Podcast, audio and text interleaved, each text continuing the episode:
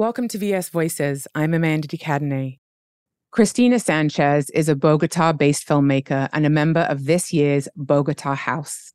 In this interview, we talk about growing up during some of the darkest years of the Colombian Civil War, the transformative power of female rage, and the impact Cristina hopes to have through her burgeoning film career. Good morning, Cristina. Oh, well, I don't even know if it's good morning for you. Where are you? I'm in Bogota. It's noon. Where are you? I'm in Los Angeles. Oh, so you're actually a little behind from me. I'm a little behind. So, Cristina, you're a filmmaker, a screenwriter, and a member of the Bogota House for this year's VS20. Your short film, Baby, had its world premiere at the Tribeca Film Festival in 2022. That is a huge feat for any filmmaker. Can you tell me what Baby is about, please? Yeah, so Baby is loosely based on my childhood experiences. And it's just a small character study of the complexities of girlhood and uh, growing up and feeling isolation and insecurities. Something that so many of us can relate to. Yes. What were some of the ideas that you were wanting to address through that film? I think I just wanted to normalize how lonely and dark a period like childhood actually is. I think it's very uh, romanticized, especially for girls. And at least in my case, you know, I had to grow up pretty early. And I lost, you know, that that lightness and that innocence that came with it. So I just wanted to portray, you know, that moment when you're supposed to be a baby, but you actually are not, and how people around you start to figure that out. Mm-hmm. Your childhood took place during what you called the worst period of the Colombian Civil War. How would you describe the climate that you were raised in? I feel the Civil War was so, it was a very long period. It's actually one of the long, I think it's the longest civil war in the world, like 60 years. Gosh. I think it's very brutal because, especially people who grow up away from the conflict, as was my case, you know, in, in bigger cities, because the conflict was mostly in the countryside. People grow up very used to violence and just brutality, and like there's some sort of collective anesthesia, you know, mm. where it's just normal that that is going on. A desensitization. Yes, exactly. And, uh, you know, if you're born like that and your parents grew up like my parents grew up in the 60s and that's when it started. So it's just this normalization that violence is a part of your country and your code and your language. So we were very fortunate to not have the conflict you know be a actual part of our lives to affect us. But uh, especially when i was little you know uh, pablo escobar he was just right about to get murdered but there were many car bombs and many uh it was just normal you know like oh yeah there's another car bomb and oh yeah there's another plane that got hijacked and oh yeah there's another presidential candidate that got murdered. And um i feel that i was in one of these generations where we started to grow up questioning how normal it was for this country to be so violent and the government to be so violent and so brutal. And yeah, it just, I feel people in Colombia have, unfortunately, violence in their gene code. You know, it's, mm. uh, it's something that just becomes a part of society, which is pretty devastating. When did you realize that not everybody in the world was growing up with this experience?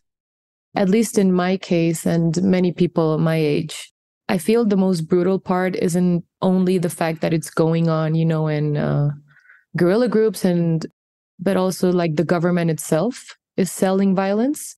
And it just came to a point when I started to question what the government was doing because it's something that my family and my elders and in general everyone wasn't doing, you know, because it's in their gene. It's like, oh no, it's normal. You have to respond to violence with more violence. Hmm.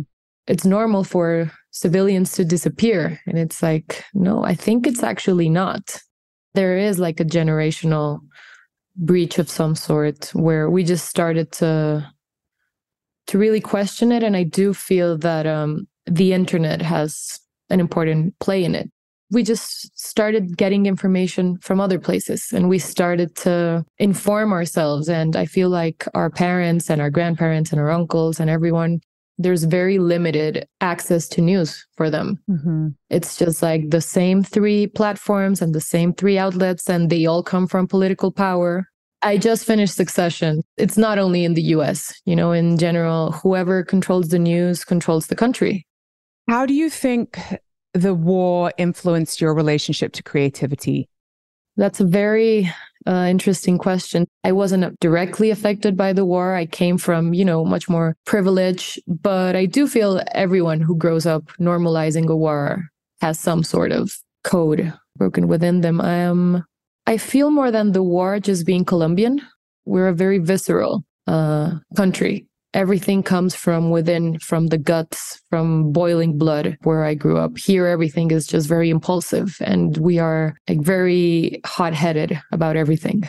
Actually, I looked at on your website, you have something called a mood board. Yes. And I loved, I looked at everything that you had on your website. The thing that I loved was your mood board because I love to see the art and the imagery that was inspiring to you. And actually, a lot of it did have guts in it. Yeah, it's, uh, I feel that's one of the reasons why I was cast in the VS20 because, um, the relationship with the body is one of my the most central themes inhabiting bodies is just such a unique and such a dark and deep and beautiful experience. And I don't feel we talk about it that much. I, it's just like the war. I feel we've normalized living inside our bodies and we don't, we don't have an awareness of how miraculous and strange it is to be in these machines. In your interview with VS, you wrote that the themes that you most like to explore in your stories are femininity, the human body, and darkness which are all subjects that I too love. But can you tell me how those three ideas intersect in your work? I feel this first uh, call to anatomy and darkness came from my own experience when I was 14, like just after the baby period of the short film just coming of age and I was very closed in as a kid and I had many dark thoughts and many dark feelings and I had no tools and no perception of how to communicate them.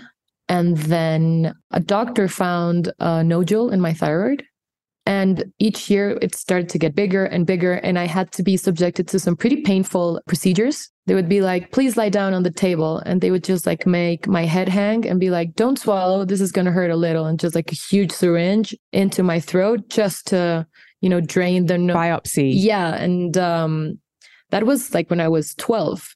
And then I had to do it each year. And there came a point where I was like, okay, this is only getting bigger. And we're starting to see um, calcium. And that's like a, a big no no. It's like a very uh, close cousin to what could be a tumor. So I had to have my thyroid removed. And I was 14. And um, it was just like a very um, open body experience. I had to have like this a huge scar on my neck and for like the first few weeks i had to have a like a bag and just because they had to wait for the result like is it benign or is it malign and it's like and maybe they would have to take out the rest of the thyroid so i would just have blood coming out of like a little tube into a bag that i would have to carry around and it just completely changed my perception on the machine i was operating in and uh, mm-hmm.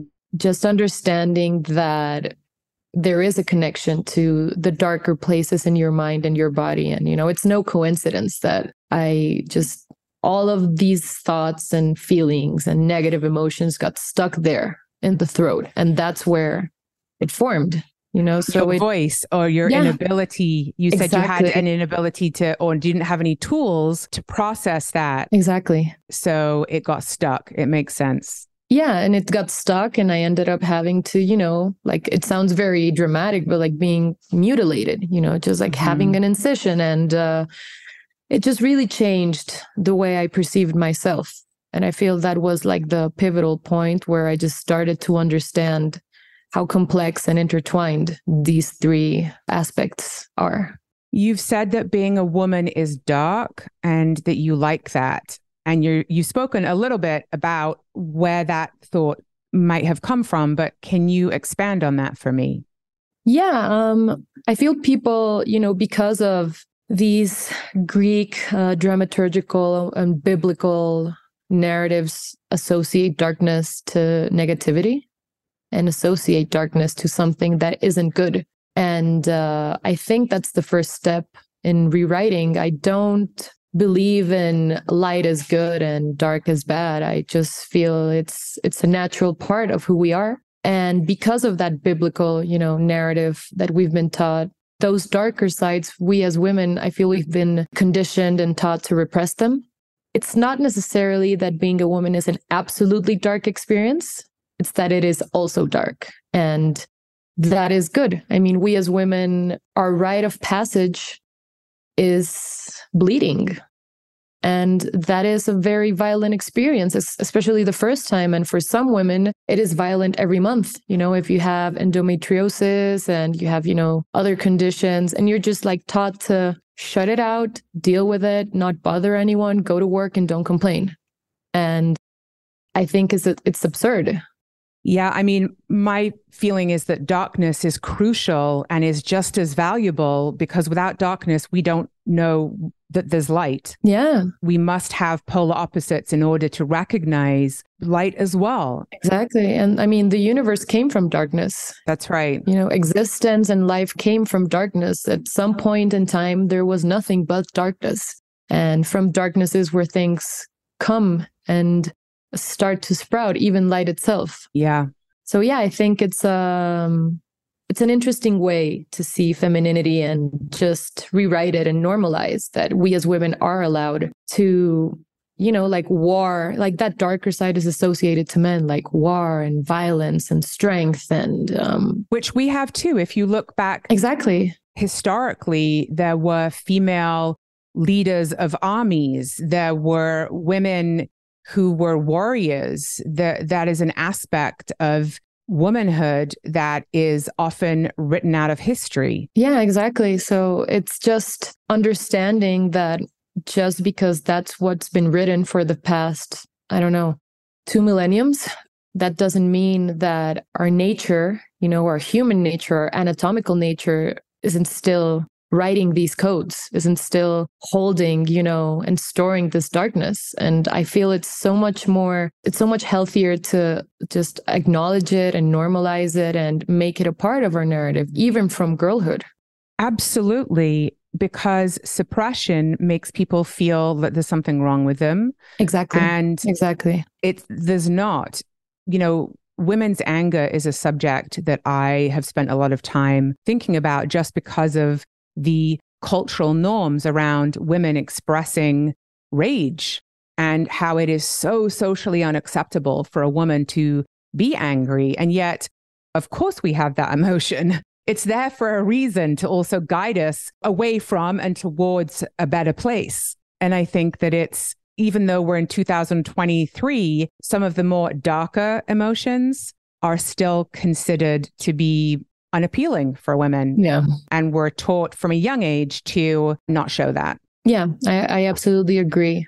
And it's exactly what you're saying. We are taught that there's something wrong with us. You know, like I must have an anger problem or, you know, uh, even sexually. Our sexual awakening is very lonely because it's brought on to shame. You know, I feel mm-hmm. like I grew up with many boyfriends, you know, like surrounded by men, and they would constantly talk about their bodies, their hairs growing, their penises having erections like oh i'm not i don't have semen coming out of me. Oh you don't? I do. Like it was very uh accepted. and collective and it's like yeah like boys are supposed to you know masturbate 24 7 and they're supposed to be thinking about sex and that's in their nature. And I was masturbating all day long and I was thinking about sex all day long, not even the act of penetration.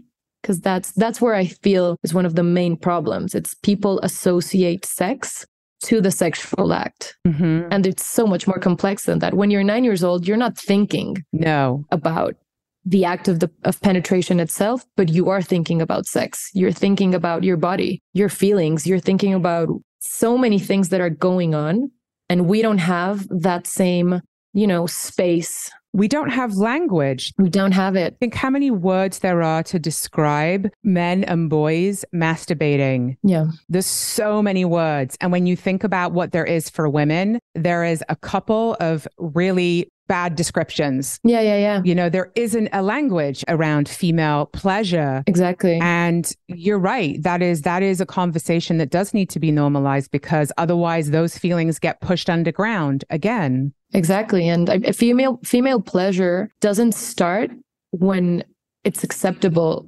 for women to have sex starts way earlier. Exactly, just as it is for boys. I mean, boys, like a cousin of mine, she has a son and he's, I don't know, like seven, and he loves what's what he feels down there, you know, and that's that's the thing. It's not because he wants to have sex. He just is becoming aware of these feelings and it starts with us as well. But we are taught that it's only normal for us to feel sexuality rather than sexual desire, which I feel are two different things. Yes. How do you differentiate those two things? I feel sex sexual desire has to do with others and sexuality has to do with yourself. Mm. And you have to know yourself. You have to understand and have a relationship with your sexuality, with yourself, before you can really be with somebody else. Exactly. Otherwise, you have no dialogue and you have no experience and no knowledge of your own body and what you like and what feels good and what you don't like and what doesn't feel good. Yeah. And I feel that's why for so many young women and men as well, their first sexual experience is terrible. I feel it's more the people I know whose first sexual experience isn't a good one because, you know, they didn't have the tools to understand what they needed to get from that. And because they're associating their sexuality with sexual desire and it's probably making things, you know, forced.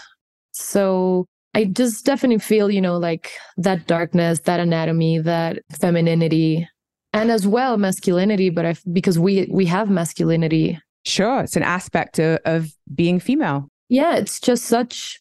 For me, it's just such a pivotal and important part of my identity and our identity. And I do feel that that can condition your whole life that can definitely take a toll on you and um, condition who you are as a person, as a professional. You know, dealing with negative emotions as a sexual being, it's it's just going to be in every aspect of your life.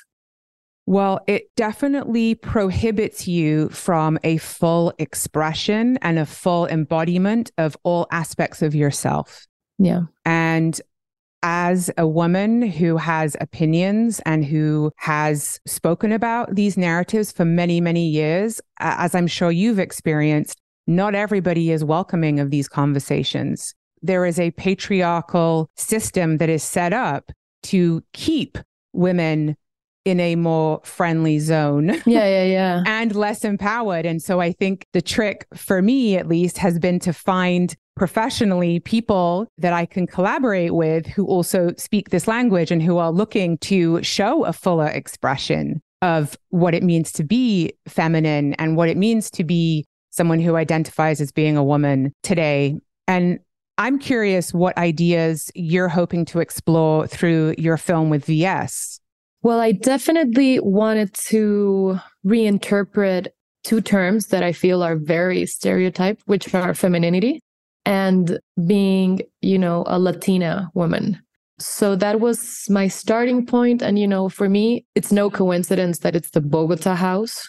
So what I wanted to do was to write a correlation between what it is to inhabit a city as Bogota and a body identifying as a woman and navigating the two. Because I did find that there are just many different ways in which they're the same thing and in which they are not. But Bogota is just this beautiful and brutal and vast and chaotic place. And I would use all of those words to describe our bodies as well. Mm, I love those connections you've made. Yeah, yeah. And that's that was my starting point. I feel like that was the pitch that they were like, okay, sold. We like it. And definitely, you know, there is this idea of navigating a woman body that's like very conditioned and very, oh, it's this and that, and that's just about it. And it's the same with being, you know, a, a Latina and a Colombian. There's so much more going on. And I feel like there are so many layers and vibrations and connections and just so many cables, you know, going through different places that I I thought were interesting to rewrite. You know, like for me, the best example is the Mexico and Latin America filter in movies, where it's like if anyone's like in a Latin American place, it's just like a very yellow and warm and like arid filter and everything's like super the stereotype. Yeah exactly. And um, i was like okay well if i'm gonna have the chance to show what it is to be a colombian woman and what it is to navigate femininity in a place like bogota i want to start by showing that you know this is completely different. We're a gray city, we're a green city, and it's just like a collision between concrete and vegetation, which I feel is very similar to experiencing, you know, in the bodies, you know, the rational and the intelligence and the thought processing versus the wilder, more visceral and just uh the intellect and the emotions. Yeah, and the emotion exactly. And there is a strong collision in Bogota as you will see, you have these huge, absolutely immense and vast mountains that surround the city. And you have these buildings who are absolutely, you know, man made, skyscrapers, whatever you want. But compared to the immensity of that mountain, they're just, you know, like a little, a little part of something so much bigger. I can't wait to see it. What impact do you hope to have with this film? In my case, you know, I was asked to make these specific portraits about these amazing women, women that I was so honored and humbled to work with. And I guess I just wanted to normalize and uh, show that our experiences don't have to be, you know, like spectacular and glamorous and like absolutely breathtaking for us to be special. So I tried to, you know, just show very ordinary settings, very ordinary scenes of ourselves, our lives, and who we are when we are by ourselves. Because I feel that people are the most interesting when they're alone. Mm, the things that they do. Yeah, that's that's when you really are yourself. Every time you stop being alone, you have a mask and it's normal. It's part of, you know, our psychology. It's part of the construction of the ego. But when you are by yourself is when you are you at your rawest and your purest. And i i just had to find the trust and to find these scenes with all of the subjects. I just wanted it to be very real and very raw. And how did you work with your subjects to find what that moment was where they felt the most authentic? Hmm. I feel just like directing, if you were directing, you know, an actor or an actress or writing a character, it's just studying and being patient and finding it. It took many months of conversation and gaining their trust. Like, I didn't want them to do anything that they like I never wrote a scene. Mm. I thought it was very bold of me to, you know, I've been thinking, how about this? What I did was listen to them and from that from what they would tell me, I would find the scenes and I would ask them, like, it was organic. Yeah, like, do you feel comfortable showing this? And what were some of the questions that you asked people when you asked them to fill out questionnaires? They were very theme. So it was like many questions, you know, like, when did you become aware of your body? I did ask them the question of like, do you feel navigating your body is the same as navigating Bogota? Mm. That was one of the main questions. I also like to talk a lot about, you know, loneliness. Like, do you feel lonely or do you feel alone? Like, those are two very different things. They really are, aren't they? Yeah. And uh, like, do you feel femininity is a lonely experience? just like very there were like 30 questions and they were all regarding the body the city loneliness alienation it was just very interesting to see how everyone responded in such different ways which just shows you how complex it is to exist i guess. I, sometimes i feel i sound very emo but i think it's from like it is complicated to exist. Human existence is it very is. complicated. Yeah. It really is. We need to be honest about that. So, did you film them and do still portraits, or was it just moving image? It was just moving image, But yeah, they were like moving portraits. But then we did something that was very interesting because the two aspects were the portraits, and then they were like, you need to do a collective portrait.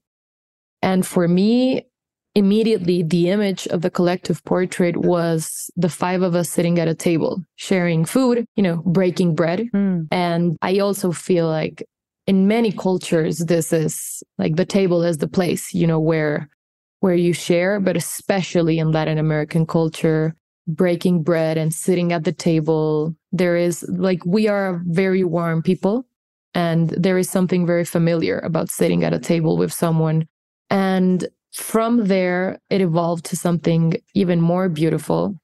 And it's that Lorena, she became a very close friend in this process. She is the painter.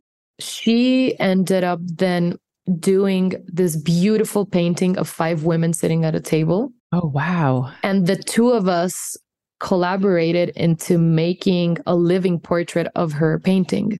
So we just like, I wanted to recreate it exactly the same there were like even some props and aspects that we used in both and it was just like this very silent very moody shot of the five of us in exactly the same positions on the table looking at the camera just as lorena's subjects are looking at the the viewer Oh my gosh, I want to see this. I want to see all of this work. It was very beautiful. And from there, the table just became something that I've also liked to explore. And it is that we as women and as people.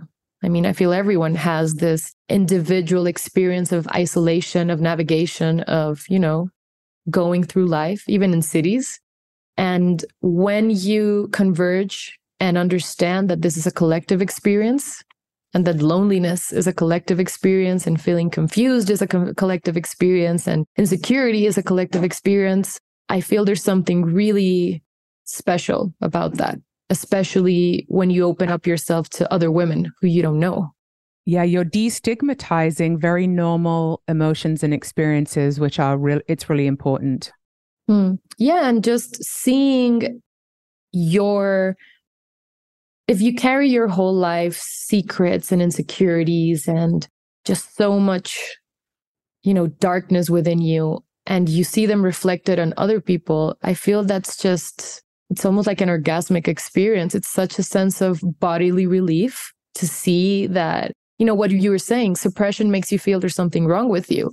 And the moment you don't suppress and you see that it's normal, it just becomes an amazing experience. And uh, that table became like a four hour, five hour conversation between the five of us, just understanding that yes, we are alone, but no, we are not alone.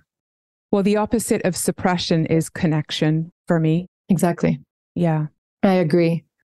What was something that surprised you about being a part of this process with VS? For one, I was very surprised that we managed to pull it off because I was absolutely, I was very frightened with how I was going to be able to do it. And then the other thing that really surprised me was the interview process. I had never done interviews like that. I had to interview all of the other women, and they were like five hour interviews. So we had the five hour table conversation, and then each day would be like five hours speaking to the rest. And I am an extremely sensitive and empathetic person. So at the end of each interview, I would be crying and I would be like very emotionally, you know, drained and it was pretty incredible. We were all like, So, who's the biggest influence in your life? And like, even before answering, we would just like start crying and uh, reminiscing and speaking about our grandparents. And that was something we all had in common. And I thought that was pretty unbelievable. So, why do you think that it's important for the VS fashion show to be reimagined as it is being, as opposed to it disappearing and never coming back? I think that's a good question. I feel disappearing and never coming back is just the easy way out because it does not require redemption. And listen, um, I was a part of me was very skeptical about this whole process. And I think most of the women cast were just because, you know, what the VS fashion show used to represent, and especially how I feel it used to make us all feel which was like, okay, we are absolute mortals. And uh, this is something that we will never be a part of the conversation. And in the end, I decided to just take a leap. And for me, I'm very curious. I have no idea what's going to come out because it's like it's 20 artists plus, you know, the incredible creative directors we had, you know, Lola, um, who in my case was who guided me creatively and gave me all of the indications for the movie, for the documentary. You only know what you did. Yes. And other than that, it's just like this. Uh, I don't know if it's called like that in English, the exquisite corpse. That's how it's called in Spanish. Cadáver exquisito, which is just like this amazing Frankenstein of just like a lot of patches of different people and they become this huge thing become a new body with everybody's mark and everyone's pieces put together. Exactly. It's a Frankenstein and it's the same as the darkness thing. I don't see that as a bad thing.